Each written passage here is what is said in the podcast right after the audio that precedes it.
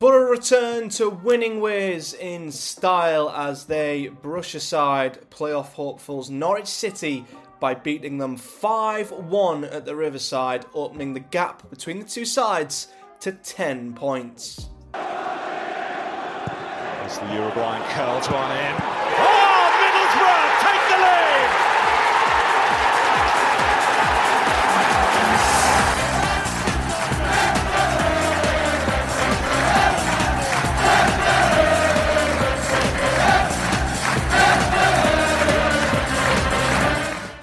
What is up, guys? Matthew here, and welcome back to another episode of Project Boro. Today, we're back looking at the latest Boro game, which, of course, was a thumping 5 1 win at home to Norwich City. Now, this game for me, in my mind, was a huge banana skin. And not just because Norwich were wearing yellow, bad joke, I know, but because they're a team who, on their day, can beat anybody a team who, yes, are lacking firepower, but given Boro's recent form and how shaky it has been, you know, this could have really made the final run in a nervy one. If Norwich, a team just outside the playoffs, gained three points on us, and um, at this stage the gap I think would have went down to four, and it would have been a really, really nervy end to you know the the season, and we would have really been looking over our shoulders. But this, in Boro's mind at least, for me, completely writes off one of the playoff chasers now from catching us, and maybe even writes rules them out completely. As Norwich come to Riverside and were absolutely thumped 5 1 by Boro. And I'm not going to disrespect Norwich too much in this video, but this really did open my eyes to the incredible gulf between the top, as I mentioned in the last video, you've got the top two then us and Luton are in our own kind of, you know, we're not quite as elite as Burnley and Sheffield United, but we are still very, very good and more than deserving of a Premier League place, I'd say.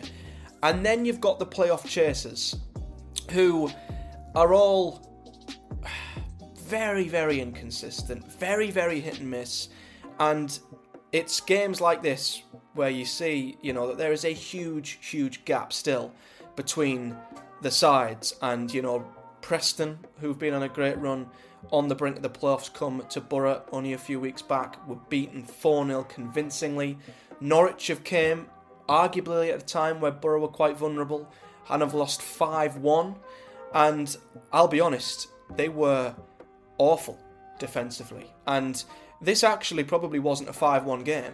Um, Borough were ridiculously clinical. I mean, I, I think we scored with our first five shots. It was, it wasn't a five-one game. Um, of course, it was great to see a five-one game. It was great sitting in the stands and seeing us score four and a half. I don't think I've ever seen Boro score four in one half before.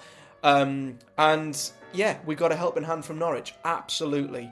But yeah, for me, it was more of an important result whether it was 1 0, 5 1, doesn't matter. Get the job done, get back to winning ways. And these goals and the manner of the win, the scoreline, I think will just help breed even more confidence into this Boro side.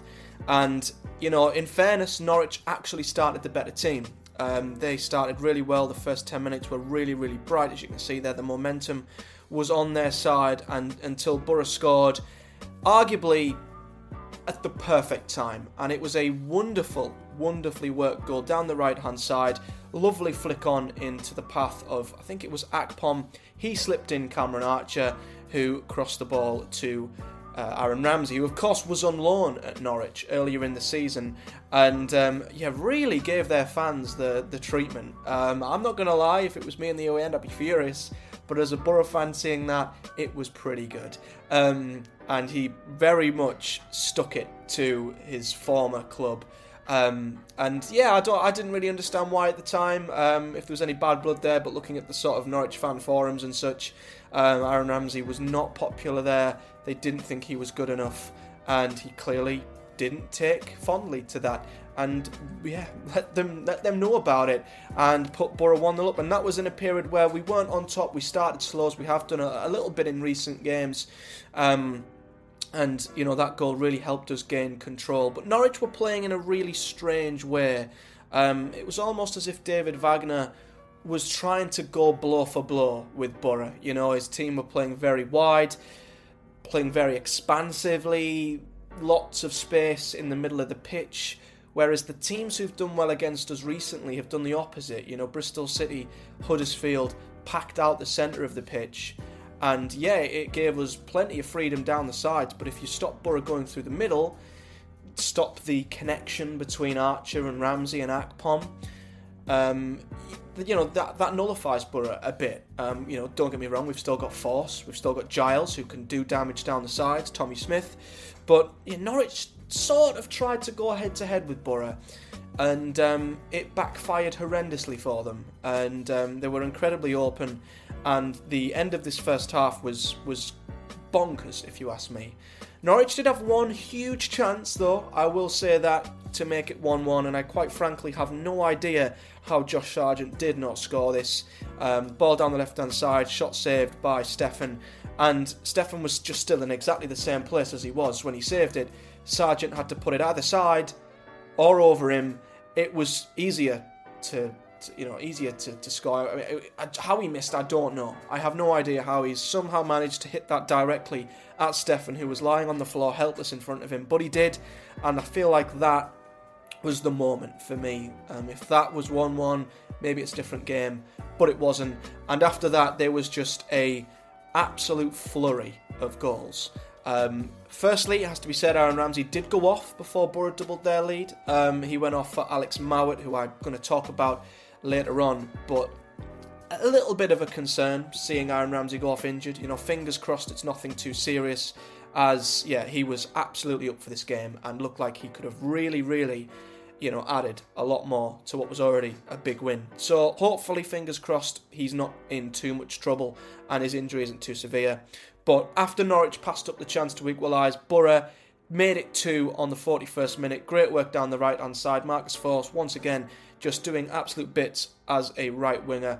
Played the ball in, and you've got to say Hayden Hackney's finish was a beautiful one. You know, it's his second goal for the club. He didn't absolutely whack it, he didn't try and put his foot through it. It was a nice, calm placement into the bottom corner, and that gave Boro a two goal cushion.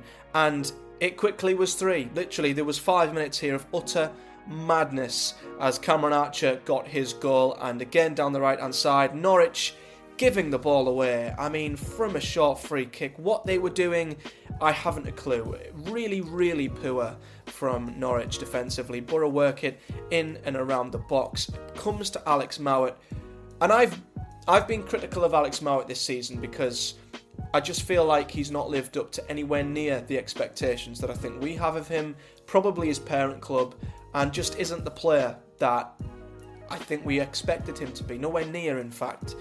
But he come on in place of Aaron Ramsey and was absolutely phenomenal in this game. And the ball through to, to Archer was unbelievable. You know, he played it at pace because he had to get it through a really, really small gap, but it was pinpoint, it was accurate, it was a great drilled ball through to Archer who still had to deal with it. Great first touch, and whenever you put Cameron Archer in front of goal, you know, he is an unbelievable finisher. One of the best finishers I think I've seen at Middlesbrough for a long, long time. Great touch, opens up his body, puts it in the far corner, and it's 3 0, and it's game over. But there is always a moment in a game that just makes you worry with Boro, and it sadly came at the feet of Paddy McNair, who literally, this was straight from kickoff. Norwich work it forward, it's over the top, it falls to McNair. He either just has to turn to his right and play it back to Steffen, or his left and put it into the stand. What he's doing, I don't know. He dawdles on it. I don't know if it's complacency, the fact that we're 3 0 up, thinking that he's not going to be pressured. But the ball's nicked off him by Josh Sargent, and to his credit, given he'd missed a sitter earlier, he play, you know, he runs into the box left hand side. I think a couple of Boro defenders don't quite know whether to engage or not because he could square it to Pukki, but he puts it beneath Zack Steffen's legs, and you know, 3 1. And it, it was very frustrating in the ground. I felt very frustrated when that goal went in because you know, 3 0 in at half time. We've scored twice just before the end of the half. You know, they'll be on the floor, Norwich, and it is game over, essentially. And I just thought 3 1, they'll go in to half time with that little bit of hope. And if they come out quick second half, get a goal 3 2, it's a different game. However, them frustrations lasted, barring, well, barely five minutes. I think it was right at the end of added on time. I think five minutes were added on. Um, I think it was due to a few injuries. There was an injury, by the way, in the run up to our second goal with a Norwich player down for a long period. And I just want to say, unless it's a head injury, the opposition has no right to put the ball out. They don't have to put the ball out. Um, there's no rule in saying that they should unless it's head injury. And most of the times when teams do, it's actually rather courteous. Boro didn't, and we scored. It's harsh on Norwich, but that's the rules. And I'm sure if it was rules reversed, they wouldn't have put the ball out, and they would have been happy to take the goal if it was them. Anyway, yeah. Anyway, we went into the five minutes added on, and it was just past stoppage time. Free kick from the right hand side, and another Norwich disaster class from a defensive point of view.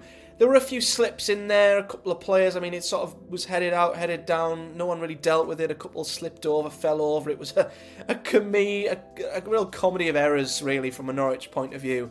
Um, and, you know, out of all the players for it to fall to, Cameron Archer is the one you don't want it to fall to. And it did. And he blasted it into the net. We'd had three, well, four goals in a matter of five, six, seven, eight minutes at the very end of the first half and Boro's three goal cushion was restored. And we went into half time 4 1 up. It sort of cancelled out Paddy's error and put us back on track instantly. But again, big helping hand from Norwich. You know, if it wasn't for their error with Archer's goal, wasn't with the poor defending, it's a different game. They really, really gave Boro a helping hand here. But we went in and it was four goals to one. So into the second half, and Norwich ideally needed to get themselves out the blocks quickly and try and get themselves a goal, try and get themselves back into the game.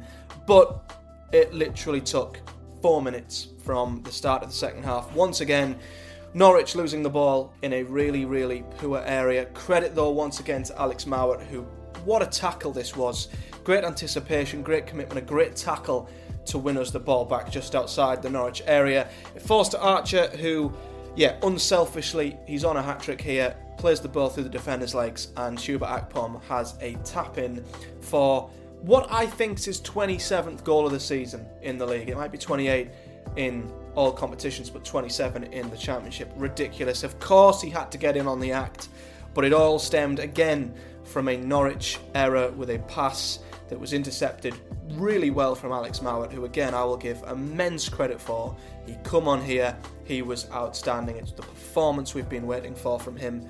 And uh, yeah, it was 5-1, and Boro, to be fair, could have filled our we could have filled our boots. We could have went on, and I was expecting us to maybe get a sixth or seventh or even an eighth, but um, it wasn't to be, um, and we just sort of let the game peter out from there. A couple of niggly injuries, though it has to be said. Um, forced to go off on the 68th minute Apparently, it's a dead leg, according to Carrick, so it shouldn't be too much of an issue. Isaiah Jones come on for his first appearance in ages and looked bright. I'll give him that. He looked really, really bright.